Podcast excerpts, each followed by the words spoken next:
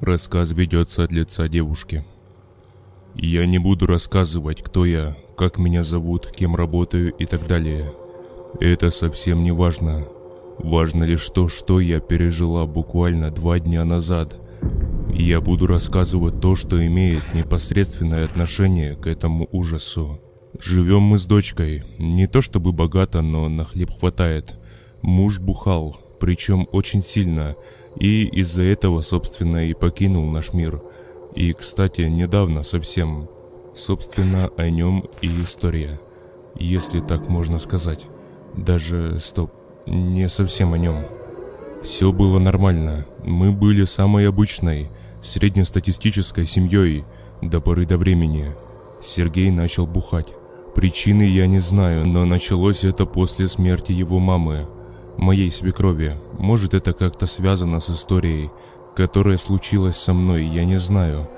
Короче, обо всем по порядку. Как я сказал ранее, живу я с дочкой. Зовут Марина, 8 лет. В общем, в один прекрасный вечер я пришла с работы, уставшая как собака. Маринка сидела учила уроки. Все в принципе как обычно. Бросив сумку на полку в прихожей, я поплелась в комнату, переоделась и побрела на кухню, чтобы разогреть вчерашний суп. Кушать хотелось невероятно.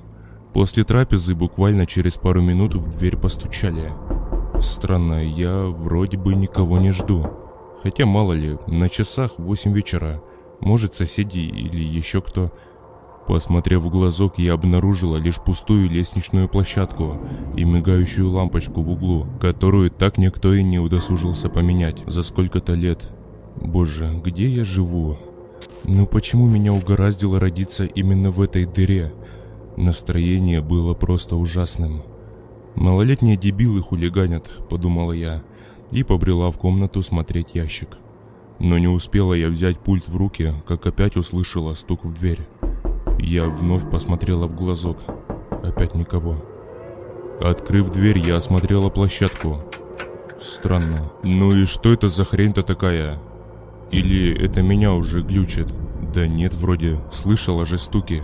Я пошла в комнату, улеглась на диван, включила телек и погрузилась в свои сериалы. Это единственное, что отвлекало меня от этого серого бытия. Минут через 15 опять стук. «Да ну кому это заняться нечем? Маринка, пойди посмотри, кто там стучит». Марина зашла в мою комнату и с удивленным лицом сказала мне, знаете что? «Мам, так там никто не стучит». Что?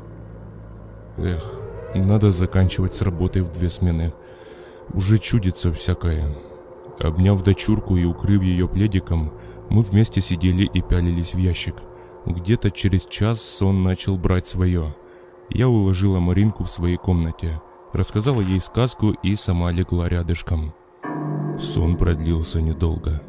Разбудил меня очень громкий хлопок дверью, как будто зашел кто-то или вышел. Сергей часто приходил с работы ночью, поэтому не придала этому значения. Через пять секунд я подорвалась с кровати, и Марина тоже проснулась. Какой нахрен Сергей, он же умер! А кто тогда хлопнул дверью? Что за чертовщина? Накинув халат, я вышла в прихожую. Дверь была открыта. Я точно помнила, что закрывала ее. Я на ночь всегда запираю дверь на два замка, а она мало того, что не была заперта на эти самые замки, так еще и открыта была настежь. Вот тут уже начал потихоньку подкрадываться страх, который иголочками покалывал каждый сантиметр моего тела. Я опять заперла дверь, уложила Марину спать и сама легла рядом. Больше этой ночью я не спала. Что же это было? Человек я не суеверный, не верю вообще ни во что, ни в Бога, ни в дьявола, ни в какую-то мистику но это выглядело как минимум странно. Но все-таки под утро часов в семь сон забрал меня в свои объятия. Была суббота, Марине не нужно было в школу, а мне не нужно было на работу. Проснулась я почему-то рано, проспала часа два, надо мной нависла дикая усталость, как будто я всю ночь вагоны разгружала, вставать не хотелось совсем, хотя и спать тоже не особо хотелось. Странное состояние. Но вставать все-таки надо было. Надо приготовить завтрак и накормить свое чадо. Встав с кровати, накинув халат, я побрела на кухню. Первое, что бросилось мне в глаза, это чашка, стоявшая посреди кухонного стола. Вы скажете, ну и что теперь? Ну чашка как чашка. Да нет уж, это была чашка моего покойного мужа. И знаете в чем дело? Я выбросила все его вещи, абсолютно все, чтобы не думать и не вспоминать о нем вообще, жить заново. Как она сюда попала? Что вообще происходит? Вот тут стало действительно страшно.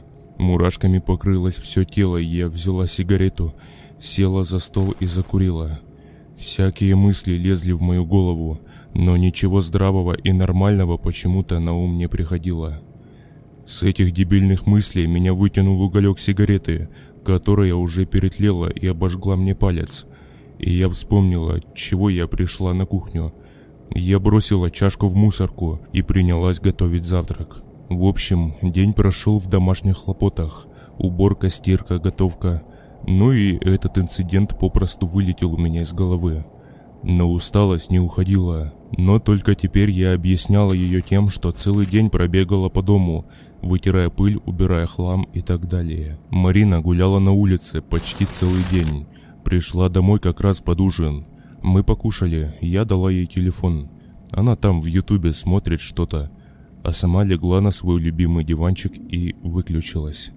Было где-то 8-9 часов вечера. Дремала опять недолго, час, может полтора. Жутко хотелось воды. В полудреме я пошла на кухню. Маринка все еще сидела и залипала в телефон.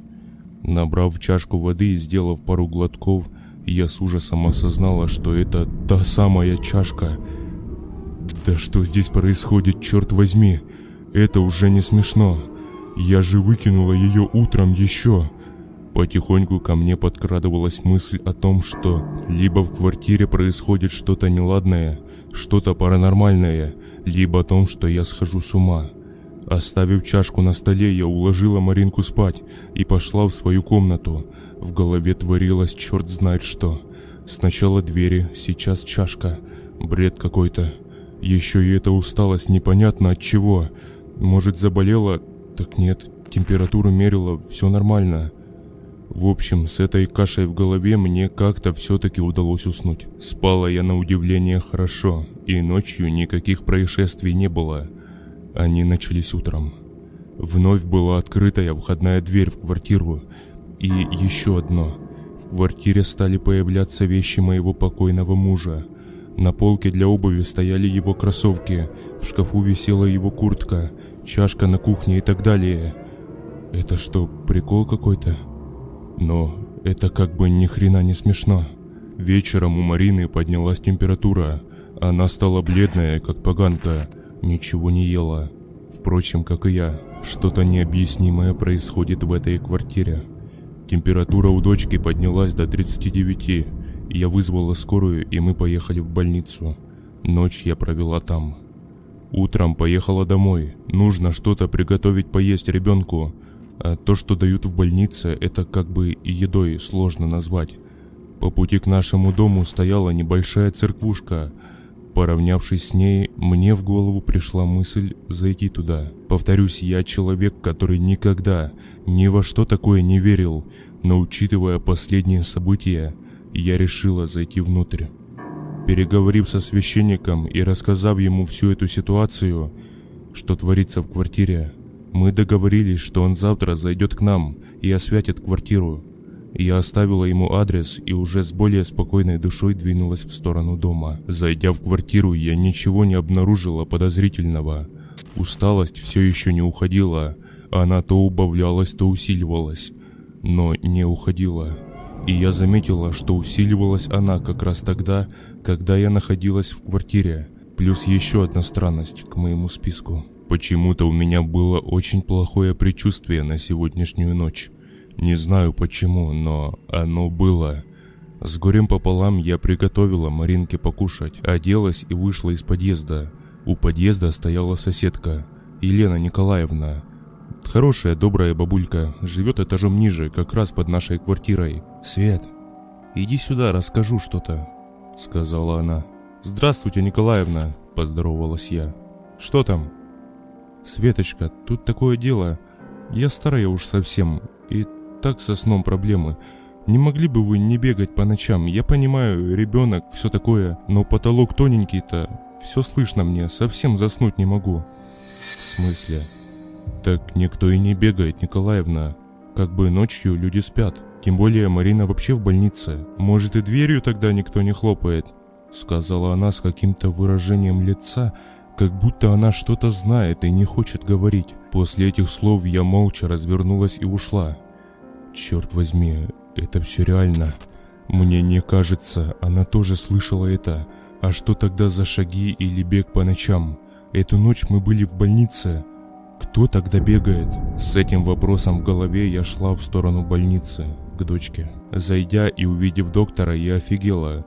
Он сказал, что с Маринкой все хорошо – она полностью здорова, и я могу ее забрать хоть сейчас. На душе стало хорошо. Дочка выбежала из палаты и обняла меня. Минут через 30 мы уже двигались в сторону дома. Как только наш дом попал ко мне в поле зрения, голова вновь забилась всяким бредом про нечисть и так далее. Но, вспомнив слова соседки, я опять решила заглянуть в церковь. Святой Отец уже собирался уходить домой, но я уговорила его прийти к нам не завтра, а сейчас – так как хреновое предчувствие усиливалось с каждым метром приближения к дому. Вы скажете, так переехала бы на время куда-то. А куда ехать? Мы с дочкой одни во всем мире. Нет никого у нас, и ехать нам некуда. Батюшка согласился, и уже втроем мы подымались по подъезду. Зайдя в квартиру, батюшка сразу изменился в лице. Он очень быстро достал все свои причиндалы, прочитал молитву, побрызгал святой водой и быстренько смылся. Последними его словами были «Съезжайте отсюда, тут зло засело, и его никак просто не выгнать. Вы думали, что это ваш покойный муж вас навещает. Увы, это не так. Вас навещает что-то другое, что-то страшное и необъяснимое, которое питается вашим страхом и жизненной энергией. Я сделал все, что смог. Надеюсь, это как-то поможет. Закрыв за ним дверь, я побрела на кухню, закурила и взялась руками за голову. Что это только что было? Какое нахрен зло? Кто засел? Но задумавшись, я поняла. Все сходится. Он сказал, что оно питается страхом и жизненной энергией. Вот откуда слабость и усталость. А страх мой, самый главный, это память о муже. Я боялась о нем вспоминать. И тут начали появляться его вещи в доме. Мурашки побежали по телу, сердце начало биться чаще. Уходить? Куда?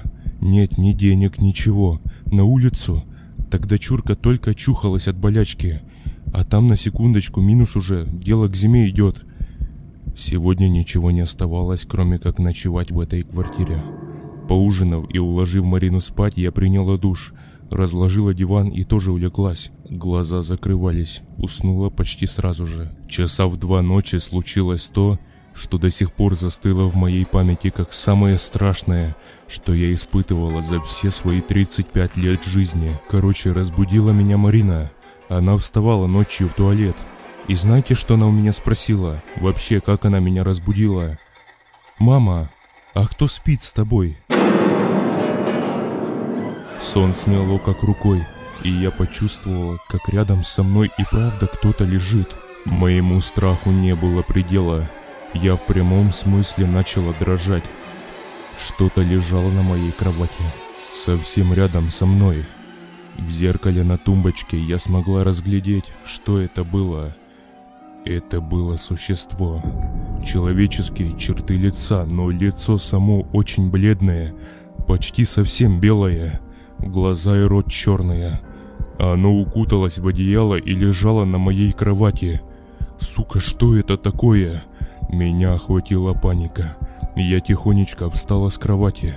Оно лежало и не шевелилось. Я вышла из комнаты, оделась, одела Марину и также тихонько мы покинули квартиру. Оно нас не заметило или специально дало уйти, я не знаю. Меня трясло, Марина плакала. Что делать мы не знали. Мы вышли из подъезда. И я увидела то, что просто меня добило. Из окна моей квартиры на кухне на меня пялилась эта паскуда – смотрела прямо мне в глаза, и это чувство страха просто не передать словами. В общем, я принял решение попробовать попросить приюта у Николаевны. Минут десять постучав ей в дверь, она открыла и с заспанным видом пригласила нас зайти. Я объяснила ей все, что только что произошло. Она женщина верующая, поэтому нам поверила и разрешила остаться у нее первое время. Квартиру я решила продать. Что это была за чушь такая, я не знаю. Жизнь у Николаевны в квартире наладилась. Все стало на свои места. Маринка пошла в школу, я на работу. Все было хорошо до одного момента, пока я посреди ночи не услышала стук во входную дверь, а за ним и хлопок.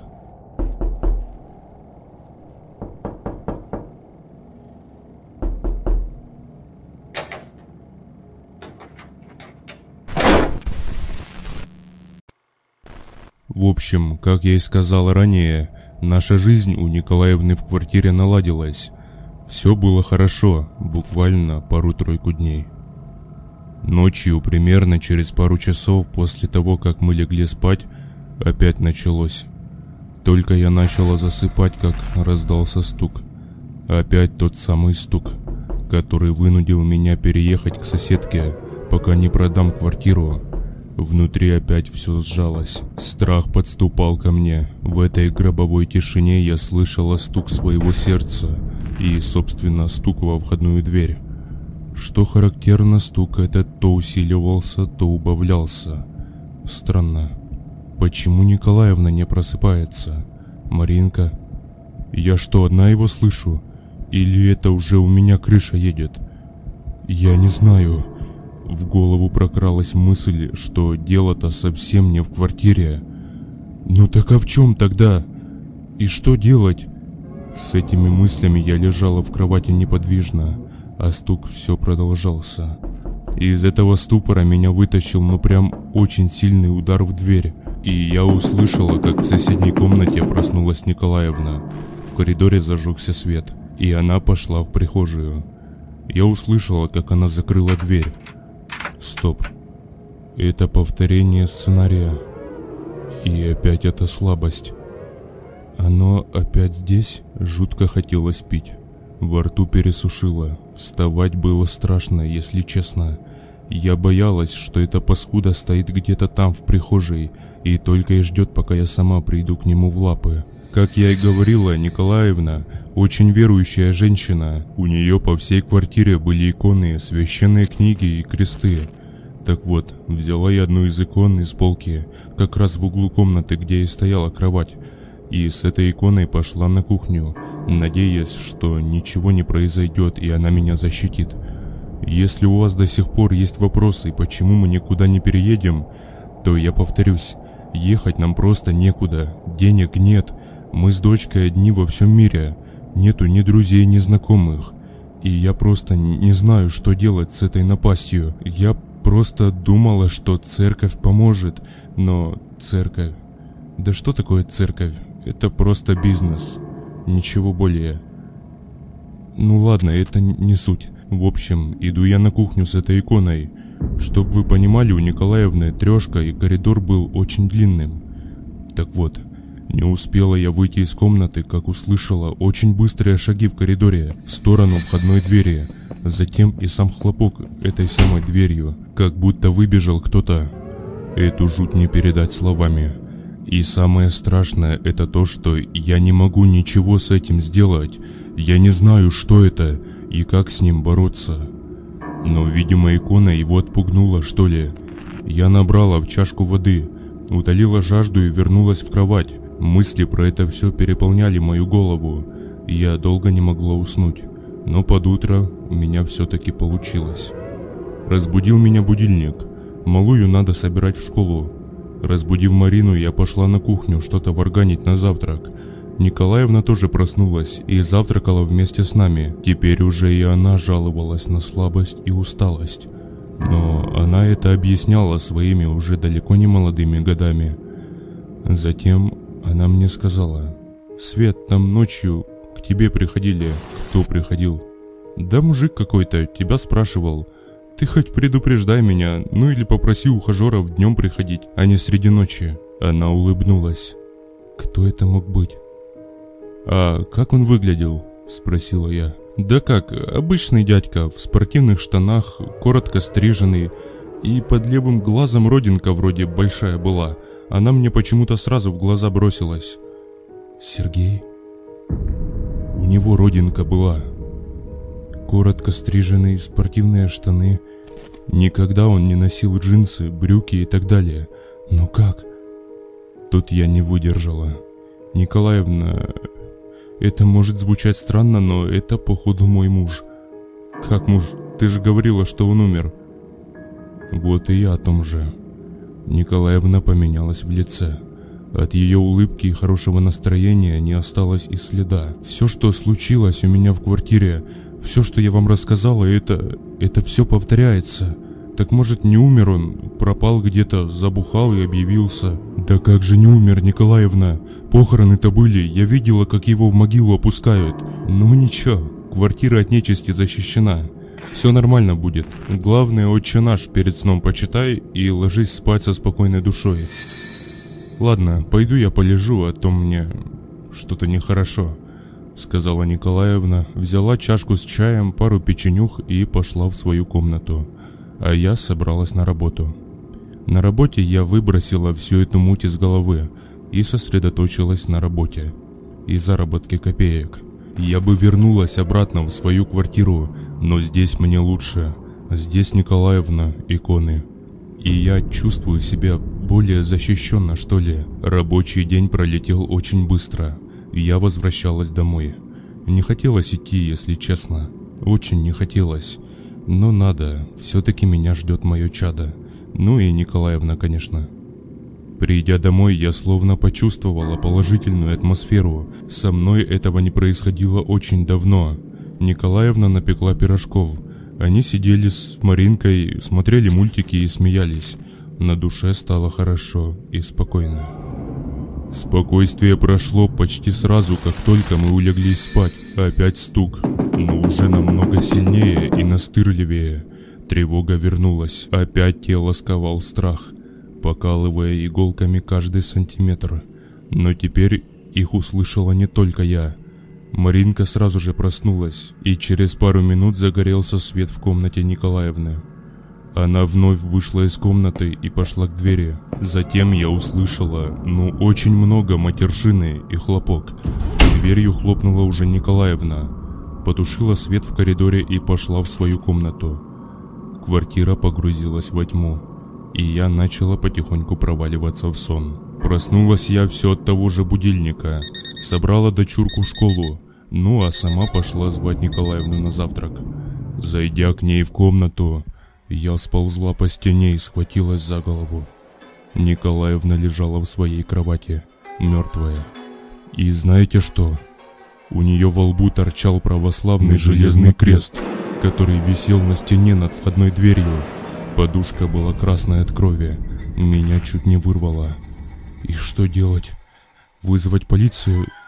Так зная наши органы, все повесят на меня. Это сто процентов. И еще был один момент. Все иконы в квартире либо попадали со своих гвоздиков, либо лежали на полках лицом вниз. Просидев под стенкой минут 20, я собрала все свои вещи и вышла из квартиры. Что мне делать? Куда идти? Я была абсолютно растеряна и подавлена. Это оно. То, что тогда лежало рядом со мной. Я была уверена, что это оно. Но почему я? Почему оно прицепилось именно ко мне? И чем ему не угодила Николаевна? Ее-то за что? За то, что обматерила? Черт, это не укладывается в моей голове. И вот это состояние безысходности еще больше давило на мой мозг и перемешивалось с диким ужасом от последних событий. Что делать? Пришлось возвращаться в свою квартиру. Я чувствовала свою вину в смерти соседки, и она пожирала меня изнутри. Состояние было просто ужасным. Еще и усталость это никак не проходила. Все время хотелось спать. Вернусь в квартиру. Если придут менты, скажу, что ничего не знаю и не понимаю. Ну а что делать? Перетащив вещи от Николаевны к себе, коих было немного, я пошла в душ. Уже начинало темнеть. Маринки еще не было, она у меня на продленке часов до шести. Уже в душе я услышала, как открылась дверь и зажегся свет в прихожей. «Маринка пришла», — подумала я. Больше всего хотелось обезопасить дочь, но я не знала, как это сделать. Выйдя из ванной, я увидела Марину, стоящую в коридоре. С ней что-то было не так. Что-то с лицом. Она была неестественно бледной. «Доченька, что с тобой? Почему ты не раздеваешься?» Она стоит и молчит, и просто смотрит на меня. Она никогда себя так не вела. Обычно она, придя из школы, бежала ко мне и обнимала, и сразу прыгала за стол на кухне. Сегодня этого не было. Она тупо стоит и пялится на меня. Ко мне начало доходить. Сначала Сергей приходил, мертвый, как бы это ни звучало, но он стучал в дверь, потому что мы были не у себя дома. А что если Марина — это опять эта тварь? Я резко достала крестик, который дал мне батюшка четыре дня назад, и зажала его в руке. Марина поменялась в лице, глаза стали черными. Я поняла, что это не она, это опять эта паскуда. А Маринка где? Где моя дочь? Я потихоньку начал отходить в комнату, в спальню, именно туда, где мы первый раз встретились с ним. Марина, э, хотя это уже не она, стояла на месте, в прихожей, с черными глазами и дебильной улыбкой. Уже была мысль вылазить через балкон. Мне уже было пофигу. В том самом зеркале отражался дверной проем, как раз за моей кроватью. В этом проеме стояло оно. Уже не маскировалось. Это было то самое существо, которое лежало со мной в кровати четыре дня назад. Оно издавало какие-то непонятные звуки, как будто шепот, перемешанный с какими-то щелчками, и приближалось ко мне. Я схватилась за крестик, и, и дальше не помню, что было. Помню, что оно подошло ко мне впритык, и я не могла даже пошевелиться от животного ужаса. Затем ноги подкосились, и я упала в обморок. Привели в нормальное состояние меня уже сотрудники полиции. Где-то в 11 часов утра. Они приехали на вызов, но мое состояние ухудшилось, как только я узнала причину их приезда. Маринку нашли в подъезде, мертвую. Лежала она у подвала со свернутой шеей. Я в слезы. Это состояние просто не описать словами. Это очень страшно. Я потеряла свою кровинку. Зачем мне жить-то теперь? Поднявшись с пола, я посмотрела в зеркало и ужаснулась. Я была полностью седая. На лице морщины, как будто мне не 35 лет, а 80. Я опять упала в обморок. Очнулась уже в больнице. На моей койке сидел следователь. Ну или кто там у них, я не знаю. Я рассказала ему все, что было. Но не выдержала я, рассказала всю правду. Как и полагалось, он не воспринял это всерьез, и в скором времени меня упекли в дурдом. Пишу я все это именно отсюда.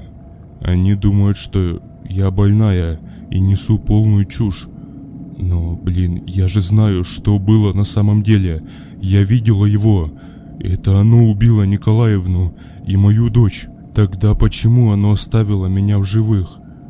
Чтоб я мучилась? Нет уж. Эту запись нашли сотрудники психиатрической больницы. Светлана вскрыла себе вены заточенным крестиком.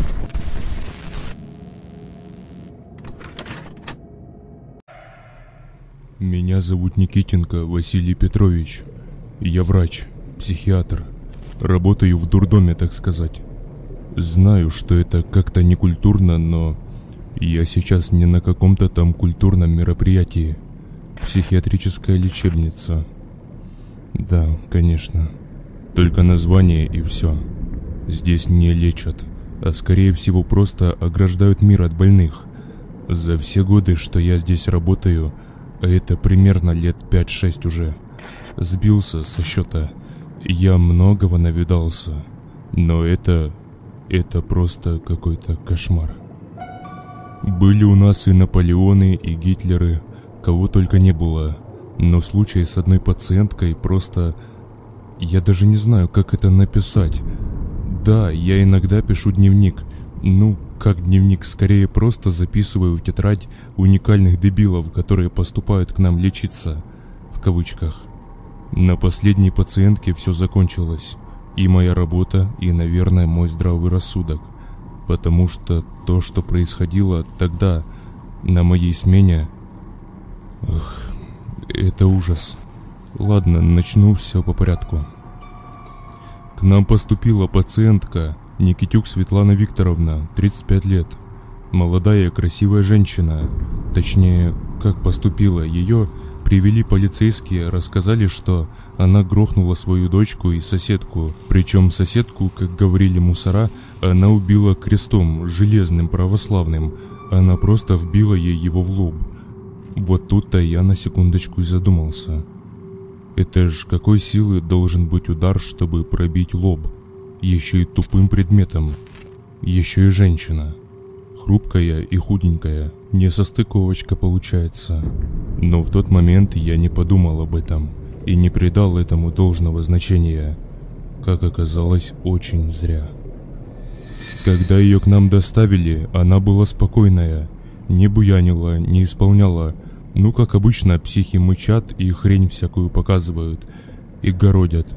Это была с виду нормальная женщина. Я еще было подумал, какого хрена ее сюда привезли.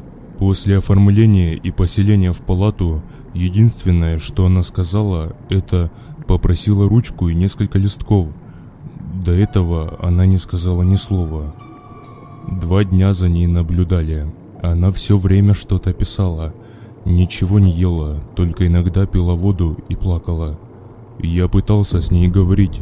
Она общалась со мной как нормальный, адекватный человек. Это уже было как минимум странно.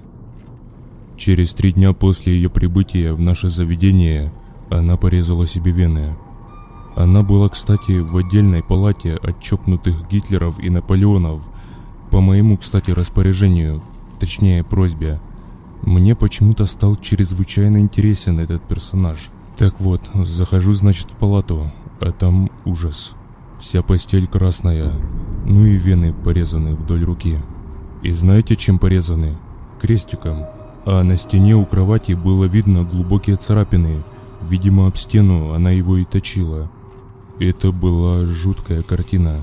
За всю историю учреждения такого никогда не было. Да, умирали, но умирали своей смертью. До самоубийства никогда не доходило. Наверное, у психов просто не было ума, чтобы вообще думать о нем, потому что условия здесь были, мягко говоря, не очень. Вызвал я, значит, полицию. Они приехали, что-то там писали, фиксировали, а затем приехала скорая. Ее завернули в мешок и увезли. А я попросил санитаров все это убрать и выкинуть матрас, постельное и так далее. Но выходя из палаты, я вспомнил про ее писульки, ручку и бумагу, которую я лично ей дал. Я повернулся. Санитары как раз снимали матрас из кровати, и под ним-то, собственно, и лежало штучек пять листков – полностью исписанных очень красивым почерком. Сегодня было очень много работы. Я положил листки в шкафчик в своем кабинете и занялся своей обычной работой. Встречался и пытался общаться с дебилами. Как я и говорил ранее, это была не больница, не лечебница, а просто тюрьма. Чтобы дебилы не могли выйти в нормальный мир, их прятали сюда – я прошу прощения, что так их называю, это наш рабочий жаргон, да и слово «психбольные» долго писать. Но не об этом. Я лишь делал вид, что работаю, как, впрочем, и все остальные в этом заведении, лишь потому, что везде натыкали камер, и начальству надо было показать, что мы же все-таки работаем, и нам надо платить зарплату. Сегодня я должен был оставаться на ночное дежурство. Со мной еще около пяти охранников – с дубьем и баллонами газовыми, на случай, если буйные психи устроят тут что-то, пара санитаров и все. Дело близилось к вечеру, и начинались первые странности. Психи вели себя очень подозрительно. Они вообще не издавали ни звука, причем все. Даже буйные молчали. Иногда только что-то мычали и сопели, хотя раньше палаты, хотя правильнее будет сказать камеры, были наполнены всякими отвратительными звуками и мычаниями. А тут тишина. Слышно только шаги надзирателей по коридору и разговоры санитаров. Я сидел в своем кабинете за компом и играл в пасьянс. А что еще делать-то? Моя задача просидеть здесь ночь. И если что-то случится, то принять какие-то меры. А пока все спокойно, и это хорошо. И тут я вспомнил про записи той женщины. Достав из шкафчика листки, наполовину заляпаны кровью, я начал читать. И вы знаете, мне стало жутковато. Я сразу вспомнил про соседку, но не могла она вбить крест ей в голову. Как ни крути, это нереально. Короче, потруханило меня немного и перестала. Но примерно в 2-3 часа ночи тревога нарастала. Психи не спали, они сидели на своих койках и смотрели в никуда, причем все до единого. У них был такой вид, как будто они что-то хреновое задумали. Надзиратели тоже занервничали. Это выглядело как минимум жутковато. Рассказ Светланы, изложенный на бумаге, все никак не покидал мою голову. Тревога нарастала, и мне как никогда хотелось как можно быстрее покинуть это место. Что-то тут было не так. Скажу одно, человек я неверующий, но в кабинете над входом висит крестик, ну и пара икон на столе стоит. Это еще от прошлого доктора осталось. Он уволился по непонятным причинам. Ну, это так между слов, потом поймете. В общем, обошел этаж, немного поболтав с санитарами, я пошел обратно в свой кабинет, завел будильник и вырубился. Проснулся от звона того самого будильника. Уже светало. Поставив чайник и сделав кофе, я вышел из кабинета и пошел вдоль по коридору, попутно заглядывая в камеры. Психи спали. Не все, но спали. Это меня немного успокоило. В общем, сдав смену, я собрался и пошел домой. Жил недалеко, кстати. На работу и с работы ходил пешком.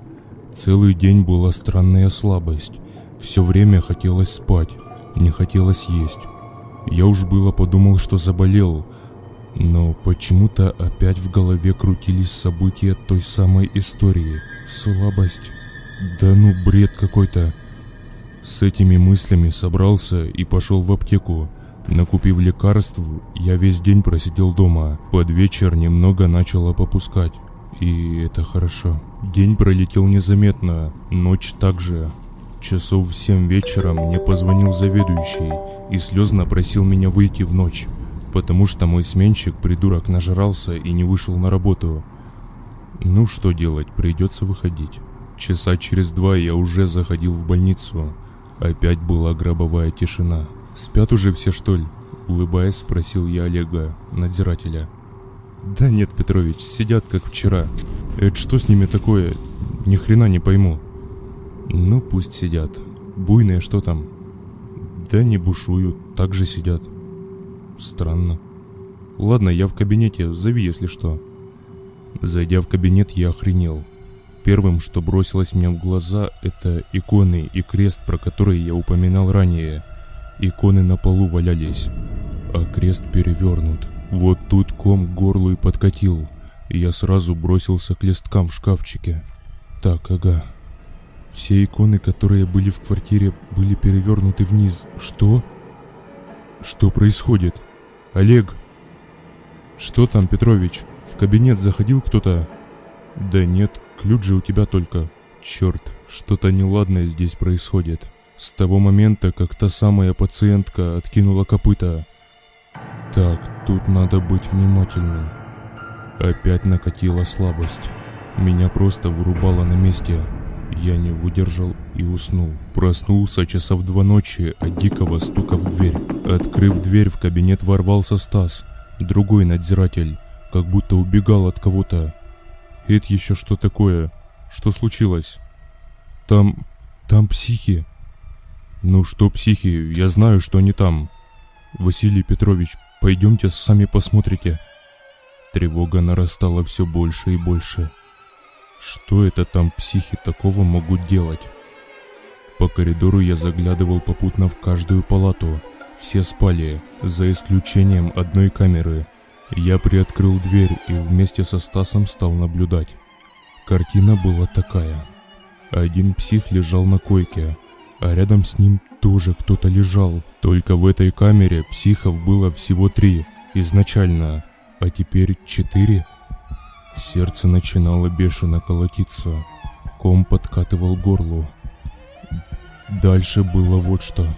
Один из дебилов начал раскачиваться на кровати, вот так вперед-назад, вперед-назад, и тихо повторять.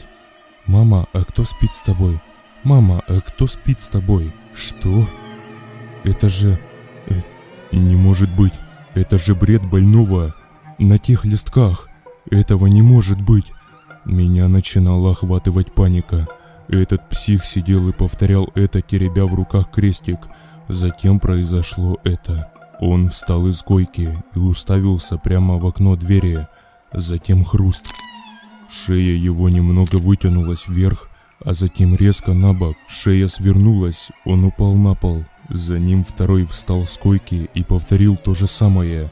За ним тот, который спал, тоже встал и сделал то же самое. Или с ним это сделали, я не знаю. Я тупо стоял и не мог пошевелиться от страха. Стас тоже. Еще подбежали парни и тоже с открытыми ртами смотрели на все это действо. А потом я увидел его. То, что лежало рядом с одним из психов. Оно повернулось ко мне лицом. Вроде лицо с вроде как человеческими глазами. Рот просто черная дырень. Олег заорал как дитя. За ним и другие надзиратели, и все бросились бежать. Кто куда. Я не придумал ничего лучше, чем забежать в свой кабинет и закрыться на все замки. Ну, как на все, на один. И стал прислушиваться. Первое, что я услышал, это хлопок дверью где-то там в коридоре. И такие тяжелые шаги вдоль коридора. Они куда-то удалялись. А затем очень сильный крик. Длился он недолго, через полминуты тишина. Вы просто не можете представить, что я вообще испытывал в тот момент. Какое невероятное чувство страха. Это просто жесть. Я сидел у двери и ждал непонятно чего. Просидел я так минут десять. Это что получается, Светлана была права. Эта тварь на самом деле есть. Но как? Оно выглядело точь-в-точь, точь, как писала Света в своей истории. Оно свернуло шеи троим пациентам. Я уверен, что это сделало именно оно. Оно лежало там на кровати, и скорее всего оно уже вышло и гуляет где-то по больнице. Из этих мыслей меня выдернул сильнейший удар в дверь кабинета. Я думал еще пару таких ударов, и она вылетит к чертям собачьим. Затем еще один, менее сильный, а спустя минуту в дверь просто начали барабанить, как будто стучало несколько человек. Найдя в себе силы, я посмотрел в замочную скважину и обомлел. Психи. Они бегали по коридору. И человек 10, может 15 стояло у двери, а среди них стояло это самое нечто. Светлана не описывала его в своей истории полностью, потому что видела только его лицо, если это можно так назвать. А вот я увидел его полностью. Он стоял среди психов, тонкий, длинный, ростом может метра два, два с половиной, укутанный в какое-то черное тряпье. Ну а лицо, я вам уже говорил, какое оно. Судя по всему, это существо захватило разум этих бедолаг. Ну а с какого перепугу психи вдруг начали ломиться ко мне в дверь? Они вообще были заперты в палатах все. И даже те, которые были самые спокойные, вели себя как бешеные. Ну конечно, разума-то у них нет. Вот оно и захватило непонятно что. Я уже было хотел прыгать в окно, но, но черт, высоко. Третий этаж. Я же поломаюсь нахрен. Что же делать, что же делать? В дверь барабанили, но не с такой силой, чтобы вынести ее. И внезапно, и внезапно стуки прекратились, так же резко, как и начались. Я подошел к двери и посмотрел в замочную скважину. Оно смотрело на меня через эту самую скважину. Между нами было сантиметров 10 двери. На этом моменте я чуть не потерял сознание от дичайшего ужаса. Затем опять мощнейший удар, за ним второй. Я побежал и спрятался под своим столом. Я знал, что дверь долго не протянет, удары были уж слишком сильными. Так что делать? Со стола я достал листки, те самые заляпанные кровью записи Светланы. В кабинете было темно, свет я не включал, почему-то не подумал об этом. Я достал зажигалку из кармана, чтобы подсветить. Я хоть и перечитывал эти записи, но воспринимал это не так серьезно. Сейчас же ситуация иная, когда в кабинет ломится непонятная тварь, а я в четырех стенах и деваться мне некуда я стал читать в надежде найти хоть какую-то подсказку, светя зажигалкой.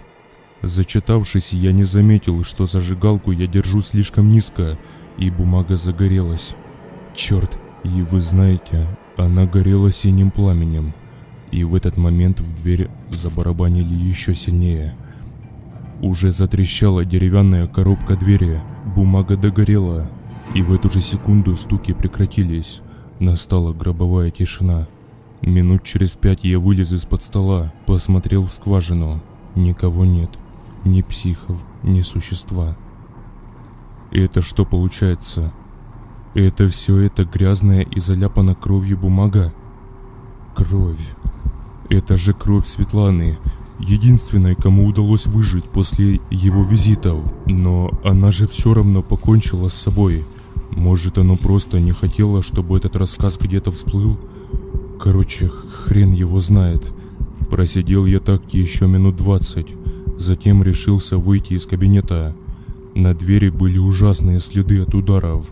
Коридоре я нашел несколько трупов психов с шеей вывернутой. Чтоб вы понимали, башка просто повернута на 180 градусов – Лежит вроде на спине, а лицо смотрит в пол. Стас лежал на посту охраны, тоже мертвый, в такой же самой позиции. В двух метрах от него Олег. Олегу, наверное, не повезло больше всего. Меня чуть не вывернуло наизнанку. Связка ключей, которую он носил с собой, была запихана ему в глотку. Я даже видел эти самые ключи, которые чуть-чуть прорывали ему кожу на шее. Изо рта текла кровь. Глаза были закатаны вверх. Что характерно, все остальные дебилы лежали в камерах и спали. Или не спали. «Все, с меня хватит», — подумал я. На ватных ногах я пошел в кабинет, забрал все свои вещи и вышел через черный вход. Звонить ментам не стал, так как прекрасно знаю, как в нашей стране работают правоохранительные органы. В общем, собрал вещи и из дома я уехал. Уехал к другу в соседнюю область. Он в деревне жил. Надеюсь, меня искать не будут. И надеюсь, эта тварь сдохла. Такого страха, как в ту ночь, я не испытывал никогда. И это заставило меня поверить и в Бога, и в дьявола. Не дай Бог кому пережить такое.